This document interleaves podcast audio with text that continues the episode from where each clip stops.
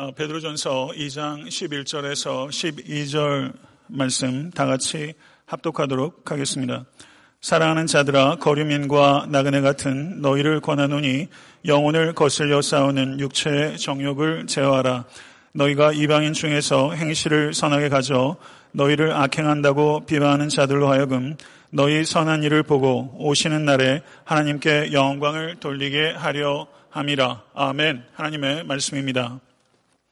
가을입니다. 9월달이고요. 그래서 요즘 날씨 참 좋은 것 같습니다. 어, 가을에 책을 선물 받는 것 참 행복한 일이다. 주중에 그런 생각했는데요. 한국에 그 제가 아직 이렇게 얼굴로 이렇게 대한, 아직 만난 적이 없으신 한 지인이 아, 제게 책을 보내주셨습니다. 아, 책 제목이 저항이었습니다. 제목에 마음이 이렇게 가서 책 구석구석을 좀 살피던 중에 아, 책의 저자인 오스 기니스 목사님께서 존 스토트 목사님을 방문하였을 때 있었던 기억을 소개하는 부분을 읽으면서 아, 제 마음에 크게 감동을 받았습니다. 예, 방문은 존 스토트 목사님께서 임종을 불과 3주 앞두고 있을 때였습니다. 한 시간 넘게 두 분의 목사님께서 지난 추억들을 정겹게 나눈 후에 예, 오스 기니스 목사님께서 아, 존 스토트 목사에게 이렇게 물었습니다. 목사님, 제가 어떤 기도를 해 드리기를 원하십니까? 아, 존 스토트 목사님은 기력이 달리시는 듯 숨을 거칠게 몰아쉬시면서 거의 들릴락 말락한 목소리로 이렇게 대답하였습니다. 마지막 숨이 떨어질 때까지 주님께 신실할 수 있도록 기도해 주게. 아, 저는 그 이 대목을 읽으면서 아, 순간적으로 그 마음에 큰 감동을 받고 한편으로는 너무나 감탄하고 한편으로는 부끄러움으로 한탄할 수밖에 없었습니다. 마지막 숨이 떨어질 때까지 주님께 신실할 수 있도록 기도해 주게. 만약에 이런 삶을 살지 않은 사람이 이런 기도를 요청한다면 그거 참 우스꽝스러운 일이 아닐 수 없습니다. 성도 여러분, 이와 같은 기도의 요청은 참으로 아름답고 정결하고 비범한 기도라고 할 수 있습니다. 존 스토트 목사님은 제가 개인적으로도 너무나 흠모하고 존경하는 목회자입니다. 그분의 책을 제가 거의 다 가지고 있습니다만은 그분의 책 중에 한 권의 책이 현대 사회 문제와 그리스도인의 책임이라는 책입니다. 거기에서 존 스토트 목사님은 나는 두 가지에 헌신하였습니다. 라고 이야기를 했습니다. 나는 하나님의 말씀인 성경에 헌신하였으며 또한 하나님께서 우리를 거하게 하신 세상에 헌신하였습니다. 이렇게 이야기를 했습니다. 그리스도인들이 누구인가? 세상에서 하나님 말씀 아래 살아가는 사람, 그 사람이 그리스도인입니다. 세상에서 하나님 말씀 아래 살아가는 분투를 다 마치시고 존 스타트 목사님의 순례는 그렇게 아름답게 완성이 된 것입니다. 오늘 본 말씀 베드로전서 2장 11절에서 12절의 말씀으로 강해하면서 저는 설교 제목을 순례자로 세상에서 걷는 법이라고 정했습니다. 2장 11절에서 12절의 말씀은 곧바로 이어지는 2장 13절에서 5장 11절까지 이어지는 그리스도인들이 구체적인 삶의 자리에서 어떻게 순례자로 걸을 수 있는가에 대해서 원리를 요약하고 있는 부분이다. 이렇게 볼 수 있는 것입니다. 바로 앞에 있는 베드로전서 2장 9절에서 10절에 베드로는 그리스도인들의 탁월한 지위에 대해서 이야기를 했습니다. 베드로는 왕 같은 제사장이라는 지위를 우리가 가지고 있다는 것을 강조했습니다. 왜 그것을 강조하였습니까? 왕 같은 제사장이라는 것을 진실로 믿으시고 받아들이시겠습니까? 성도 여러분, 우리의 지위가 왕 같은 제사장이라는 것은 종으로 누구라도 섬기도록 하기 위해서입니다. 왕 같은 제사장이라는 확고한 정체성을 가지시기 바랍니다. 왕 같은 제사장이라는 확고한 정체성을 가지게 되면 누구를 위해서도 자유롭게 사랑으로 종노릇하며 섬길 수 있게 될 것이기 때문입니다. 베드로는 2장 11절에서 사랑하는 자들아 아가페토이 거류민과 나그네 같은 너희를 권하노니 라고 새로운 가르침을 시작하고 있습니다. 아, 베드로는 순례자에 대한 애정을 기꺼이 표현하기 원했던 것입니다. 그래서 베드로전서에 또 한 번 4장 12절에 사랑하는 자들아 라고 베드로는 기꺼이 부르고 있습니다. 제가 성경을 찾아보면서 사랑하는 자들아 라고 호칭하는 경우를 찾아보니까 사도 베드로뿐만 아니라 사도 바울, 사도 야고보, 사도 요한도 내 사랑하는 자들아, 내 사랑하는 형제들아, 나의 사랑하는 자요 라고 말하면서 한길 가는 순례자들에 대한 애정을 기꺼이 표현하고자 하였던 것입니다. 사랑하는 성도 여러분, 여러분과 저도 뒤뚱뒤뚱 걸어가고 있지만 한길 가는 순례자입니다. 여러분과 저, 우리는 서로 연결되어 있고 같이 걸어가고 있는 것입니다. 우리도 한길 가는 순례자에게 대해서 사랑하는 자요 라고 부르는 것에 대해서 남발해서도 안 되지만 인색해서도 안 되는 것입니다. 서로 사랑하시는 모든 권속이 되실 수 있게 되기를 간절히 바랍니다. 베드로가 이어서 말하고 있는 권고는 이와 같은 애정에서 비롯된 것입니다. 여기에서 권한논이라고 번역되고 있는 성경 원어에 대해서 우리는 주목해야 될 필요가 있습니다. 이 단어는 파라칼레오라는 단어입니다. 이 단어의 뜻은 강력히 촉구하다, 강력히 호소하다라는 뜻입니다. 파라칼레오는 합성 동사입니다. 파라라는 전치사와 칼레오라는 동사가 결합된 것입니다. 파라라는 전치사는 옆으로라는 뜻이고 칼레오는 부르다는 것입니다. 강력히 촉구하다는 것은 옆으로 부르다는 것을 의미하는 것입니다. 사랑하는 성도 여러분, 사랑과 권위가 결합될 때에만 강력하게 촉구하고 강력하게 호소할 수 있는 것입니다. 사랑이 없는 권위는 권력으로, 권위가 없는 사랑은 맹목으로 전락할 수밖에 없다는 것을 깊이 경계하십시오. 성도 여러분, 제가 질문을 드리겠습니다. 여러분은 지위를 쫓고 있습니까? 아니면 진리를 쫓고 있습니까? 지위입니까? 진리입니까? 지위를 쫓는 사람은 권력을 세우게 되고 진리를 쫓는 사람은 권위를 세우게 됩니다. 권력은 사랑이 없이도 세울 수 있지만 권위는 참된 사랑으로만 세울 수 있다는 것을 명심하시는 여러분과 제가 될 수 있게 되기를 간절히 기대합니다. 성도 여러분, 만왕의 왕이신 예수 그리스도, 예수께서 왕이심을 믿으십니까? 그러나 왕이신 예수님께서는 한 번도 권력을 쫓지 않으셨습니다. 예수 그리스도께서는 십자가만을 쫓으셨습니다. 십자가의 길은 상향의 길이 아니라 하향의 길입니다. 예수 그리스도의 십자가는 참된 권위가 무엇인지 그리고 참된 사랑이 무엇인지를 명확하게 극치적으로 계시하는 사건입니다. 참된 권위는 오로지 희생적 사랑의 섬김을 통해서만 얻게 된다는 것을 잊지 않는 우리 모두가 될 수 있게 되기를 간절히 바랍니다. 성도 여러분, 이 세상에 진실로 필요한 사람이 어떤 사람입니까? 사랑과 권위로 강력하게 호소하는 사람입니다. 가정에서도 그런 사람이 필요하고 목회자도 사랑과 권위를 가지고 강력하게 촉구할 수 있어야 됩니다. 그 같은 목회자 만나는 것 쉽지 않고 그 같은 목회자 되는 것 쉽지 않습니다. 성도 여러분, 여러분이 있는 삶의 자리에서 사랑과 권위를 결합시키셔서 강력하게 호소하고 촉구할 수 있는 그런 권속들 되실 수 있게 되기를 소망합니다. 사도 베드로가 그리스도인의 정체성을 이야기를 하면서 거류민과 나그네라고 이야기를 했어요. 이 말이 어떻게 처음 생겼을까? 아마 그 당시에 세상 사람들이 그리스도인들을 비하하면서 거류민과 나그네라고 이해했을 것입니다. 거류민과 나그네라고 만약에 여러분들 지칭한다면 사실 그것은 비하하는 표현일 수 있습니다. 그런데 세상 사람들이 그리스도인들을 거류민과 나그네라고 비하했던 바로 그 표현이 그리스도인들이 추구하는 가치의 표현이 됐다는 것입니다. 이거는 역설입니다. 성도 여러분, 거리민과 나그네가 어떻게 의미적으로 분리가 되는가 이것을 정확하게 구분하려고 노력할 필요는 없습니다. 그러나 거리민과 나그네가 의미하는 것이 무엇인가?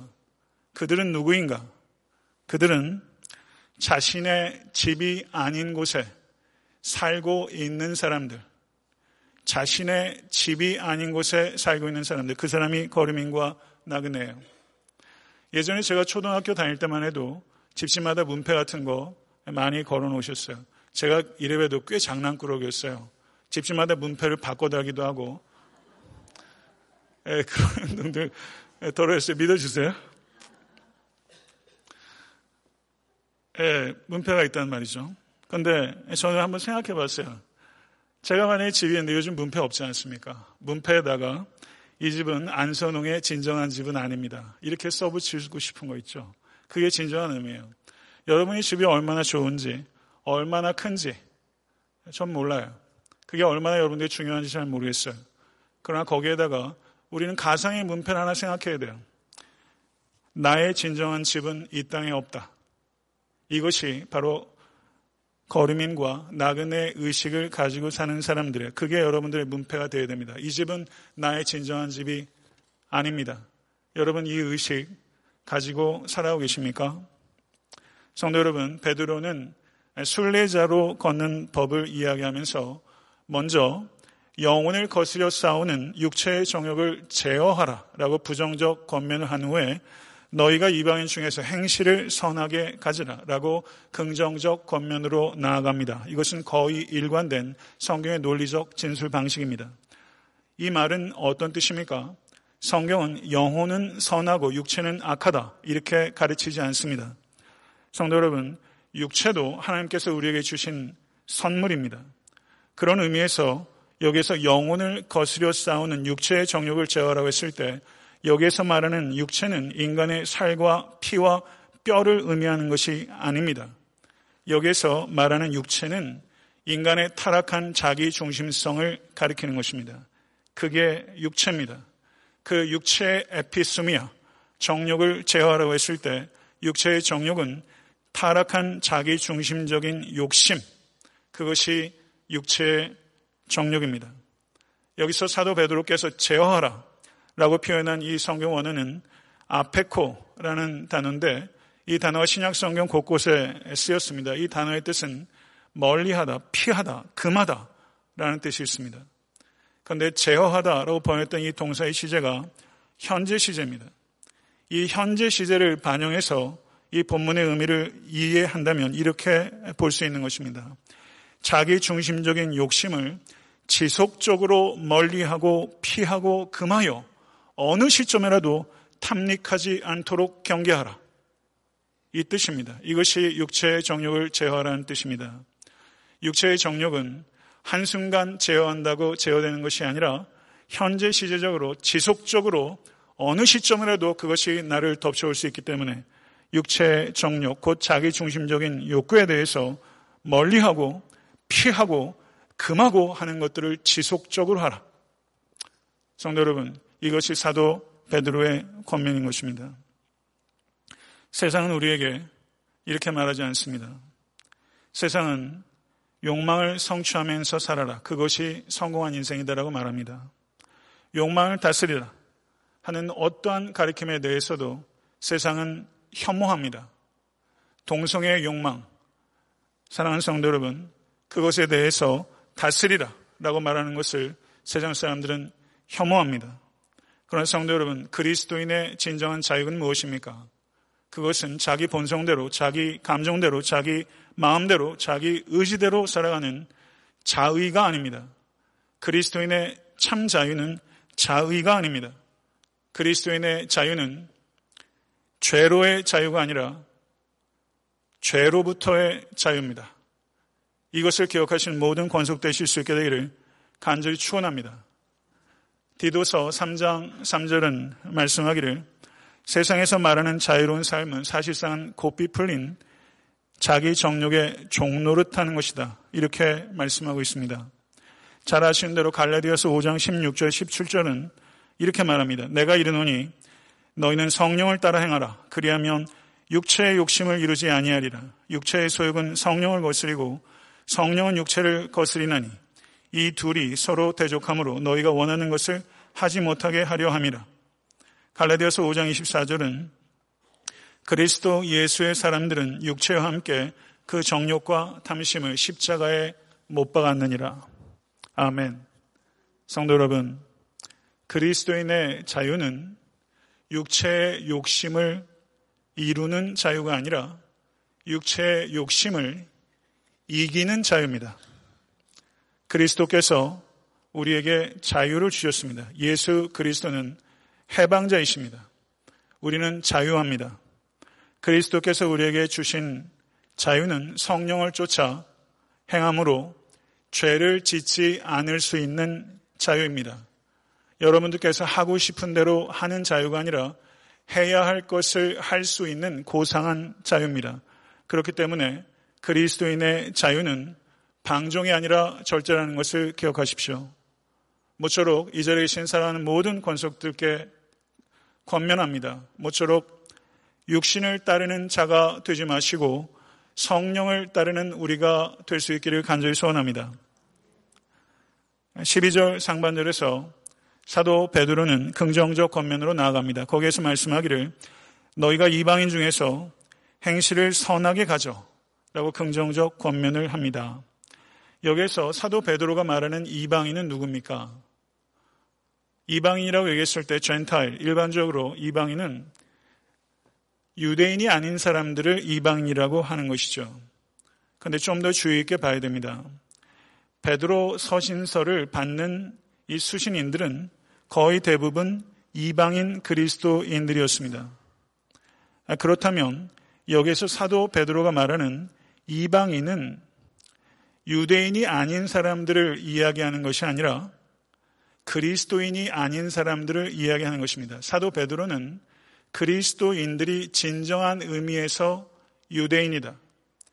그리스도인들이 New Israelites라는 생각을 가지고 있는 것이고 여기서 말하는 이방인 중에서 행실을 선하게 가져라고 했을 때 이방인은 유대인이 아닌 사람들을 가리키는 것이 아니라 그리스도인들이 아닌 사람을 가리키는 것입니다. 성도 여러분, 우리는 그리스도인입니다. 우리에게 사도 베드로는 비그리스도인 중에서 행실을 선하게 가지라고 우리에게 명령하고 있는 것입니다. 그리스도인들은 이방인 중에서 거해야 합니다. 이것은 그리스도인들은 세상에 속하지 않았지만 세상 안에서 살아가야 한다는 뜻입니다. 그리스도인들에게는 두 개의 주소지가 있습니다. 그리스도인들의 첫 번째 주소지는 세상 안이 아닙니다. In the world. 우리는 세상 안에 주소지를 가지고 있습니다. 그러나 우리의 주소지는 이중적입니다. 또 하나의 주소는 in Christ. 우리는 그리스도 안에 살아갑니다. 우리는 세상 안이라는 자연적 환경 속에 살지만 그리스도 안이라는 초자연적 환경 속에서 살아가는 존재인 것입니다. 성도 여러분, 세상 안에 살면서 그리스도를 떠나지도 마시고 그리스도 안에 살면서 세상을 떠나지도 마십시오. 세상을 몰두하지도 마시고 세상을 회피하지도 마시기를 간절히 바랍니다. 성도 여러분, 하나님께서는 선한 행실 때문에 우리를 구원하지 않으셨습니다. 그러나 하나님께서는 우리가 선한 행실을 하도록 우리를 구원하셨다는 것을 기억하실 수 있게 되기를 바랍니다. 에베소서 2장 10절에 말씀하기를 우리는 그가 만드신 바라 그리스도 예수 안에서 선한 일을 위하여 지으심을 받은 자니 이 일은 하나님이 전에 예비하사 우리로 그 가운데 행하게 하려 하심이니라. 아멘. 믿으십니까? 하나님께서 우리를 지으신 목적이 선한 일을 위하여 지으셨다. 이렇게 말씀하고 있습니다. 성도 여러분, 선한 행실이 구원의 이유가 아니라 구원의 근거가 아니라 선한 행실이 구원의 목적입니다. 선한 행실로 구원을 요구할 수 있는 공로를 삼을 수 없습니다. 그러나 성도 여러분, 선한 행실은 그리스도인들에게 나타나야 하며 나타날 수밖에 없습니다. 여러분의 선한 행실은 여러분들이 구원받았다는 증거입니다. 선한 행실은 완벽한 삶이 아니라 변화된 삶을 나타내는 것입니다. 여러분 삶 가운데 변화된 선한 행실이 없다면 구원받지 못한 것입니다. 이것이 성경의 말씀입니다. 성도 여러분, 세상은 갈수록 부패하고 어두워져 가고 있습니다. 이런 세상에서 그리스도인의 선한 행실이 세상에 어떤 영향을 끼칠 수 있을까? 여러분의 선한 행실이 세상에 어떤 영향을 끼칠 수 있다고 생각하십니까? 여러분, 정말 여러분의 선한 행실이 세상에 어떤 영향을 끼칠 수 있다고 믿으십니까?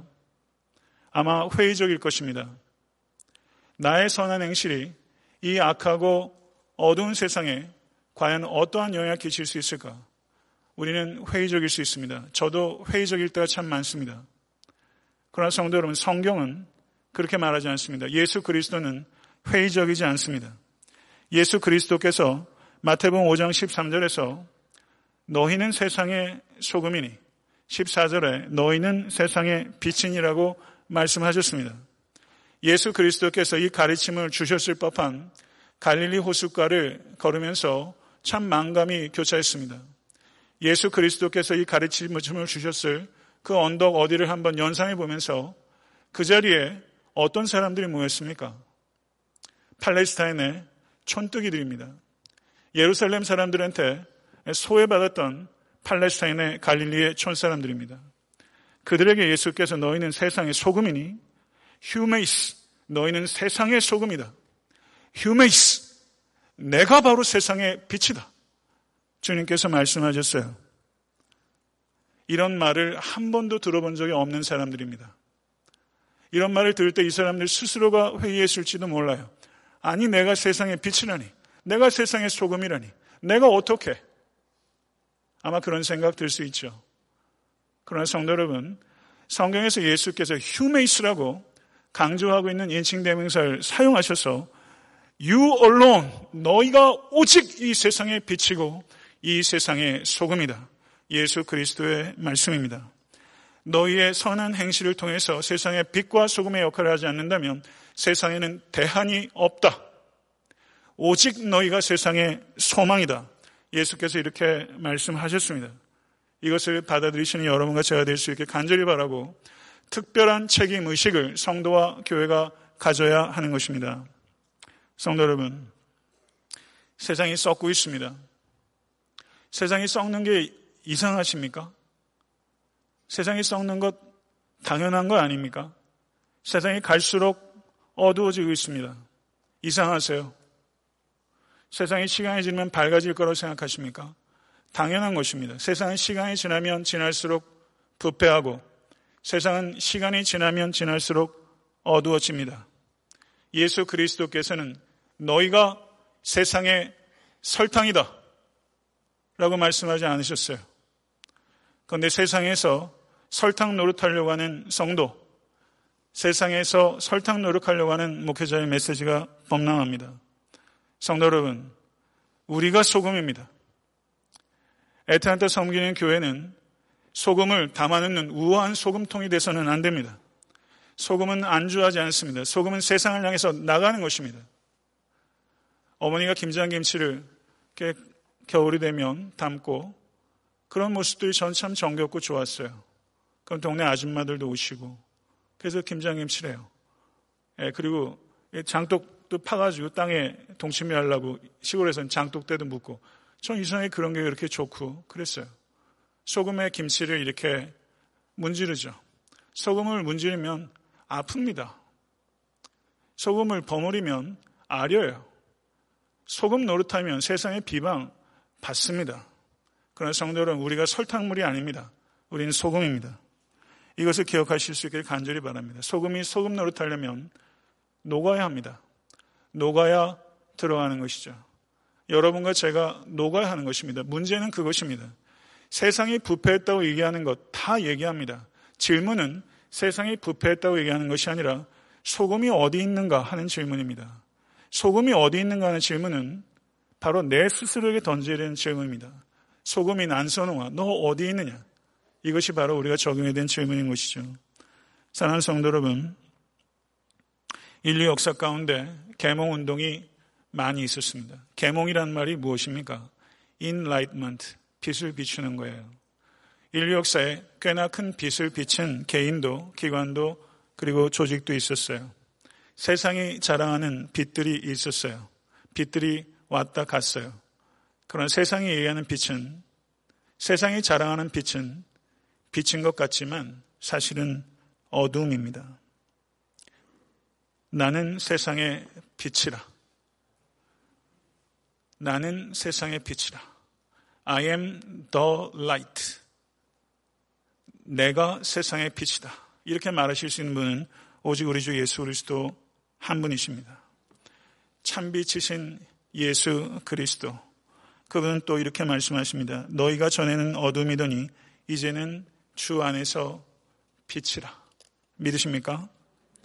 빛은 어둠을 밝히고 빛은 추운 곳에 따뜻함을 가져오고 길을 잃은 곳에 방향을 전달해 주는 것입니다. 성도 여러분, 여러분과 저의 선한 행실을 통해서 이와 같은 일들이 일어나야 하는 것입니다.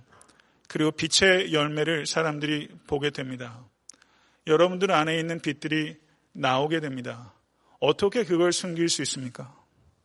그리고 사람들은 이 등불에 관심을 갖기 시작하다가 더 주목해 보면서 이 등불이 담고 있는 빛 자체에 관심을 갖게 되면서 사람들은 빛을 찬양하게 됩니다. 여러분 한 분한 한 분은 등불입니다. 예수께서 세례 요한을 얘기하면서 이는 타오르는 버닝 램프라고 세례 요한에 대해서 말씀하셨어요. 등불이에요. 빛 자체는 예수 그리스도입니다. 여러분들께서 빛을 담고 있는 등불 되십시오. 그리고 여러분 주변에 있는 사람들이 여러분을 보고 빛 대신 예수께로 인도함을 받는 그와 같은 빛의 열매들이 여러분과 저의 삶 가운데 그리고 애타한테 섬기는 교회 가운데 풍성할 수 있게 되기를 간절히 소원하고 그렇게 될 줄로 믿습니다.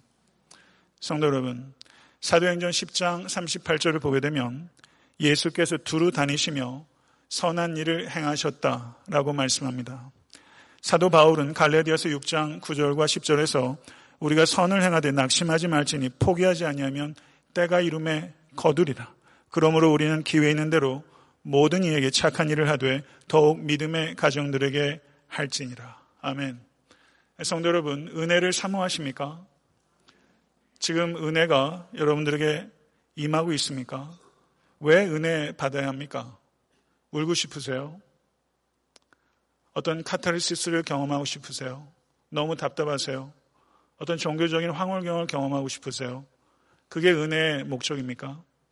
은혜의 목적은 무엇입니까?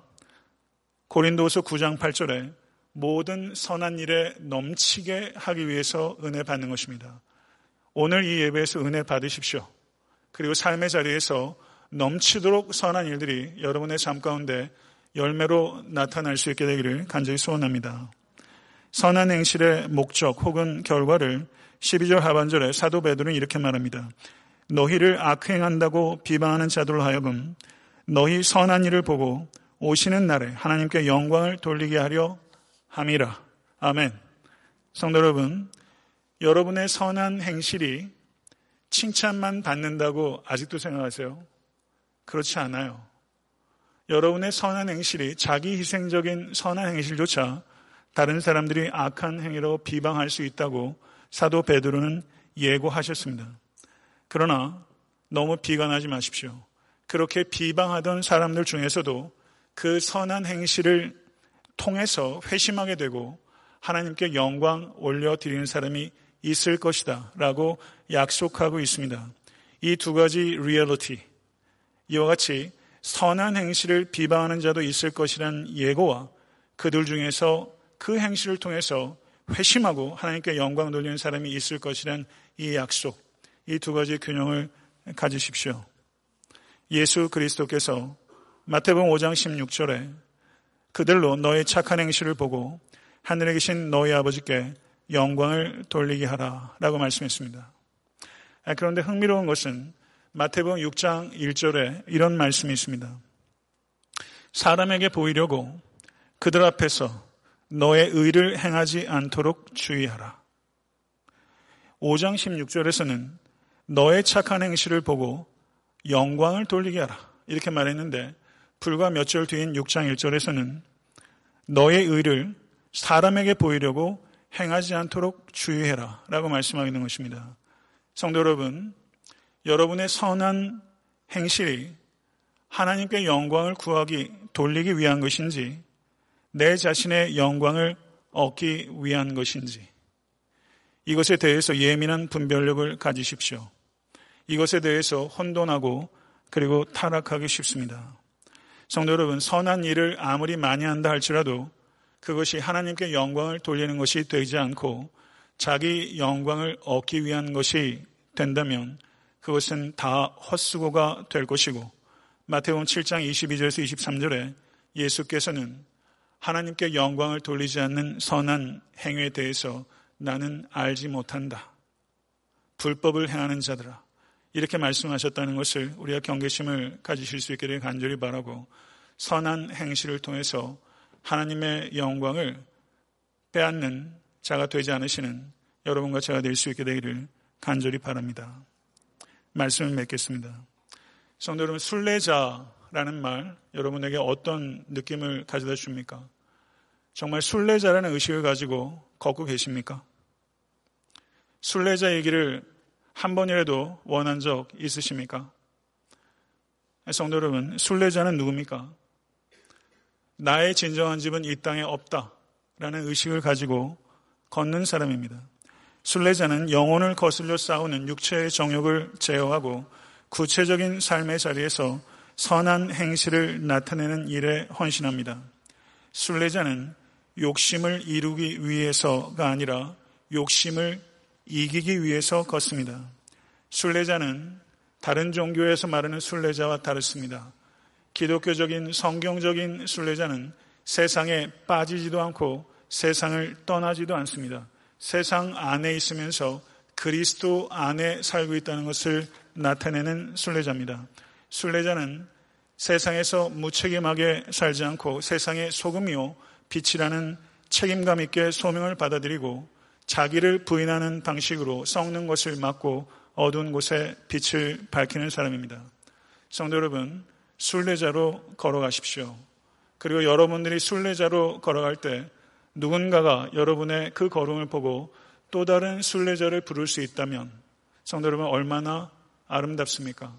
여러분의 순례가 누군가의 또 다른 순례자를 부르는 그런 순례가 될 수 있게 되기를 간절히 바랍니다. 이 걸음 끝까지 다 걸어가실 때까지 자기 영광의 한 터락이라도 자기 영광을 구하지 마시고 하나님의 영광에 몰두하십시오. 마지막 숨이 떨어질 때까지 주님께 신실할 수 있도록 기도해 주게. 마지막 숨이 떨어질 때까지 주님께 신실할 수 있도록 기도해 주게. 저는 우리가 인생에서 임종을 앞두기 한 3주 전쯤에 여러분과 제가 누군가에게 마지막 숨이 떨어질 때까지 주님께 끝까지 신실할 수 있도록 기도해 주게 라고 요청할 수 있도록 우리의 삶을 이끌어갈 수 있게 되길 간절히 바랍니다.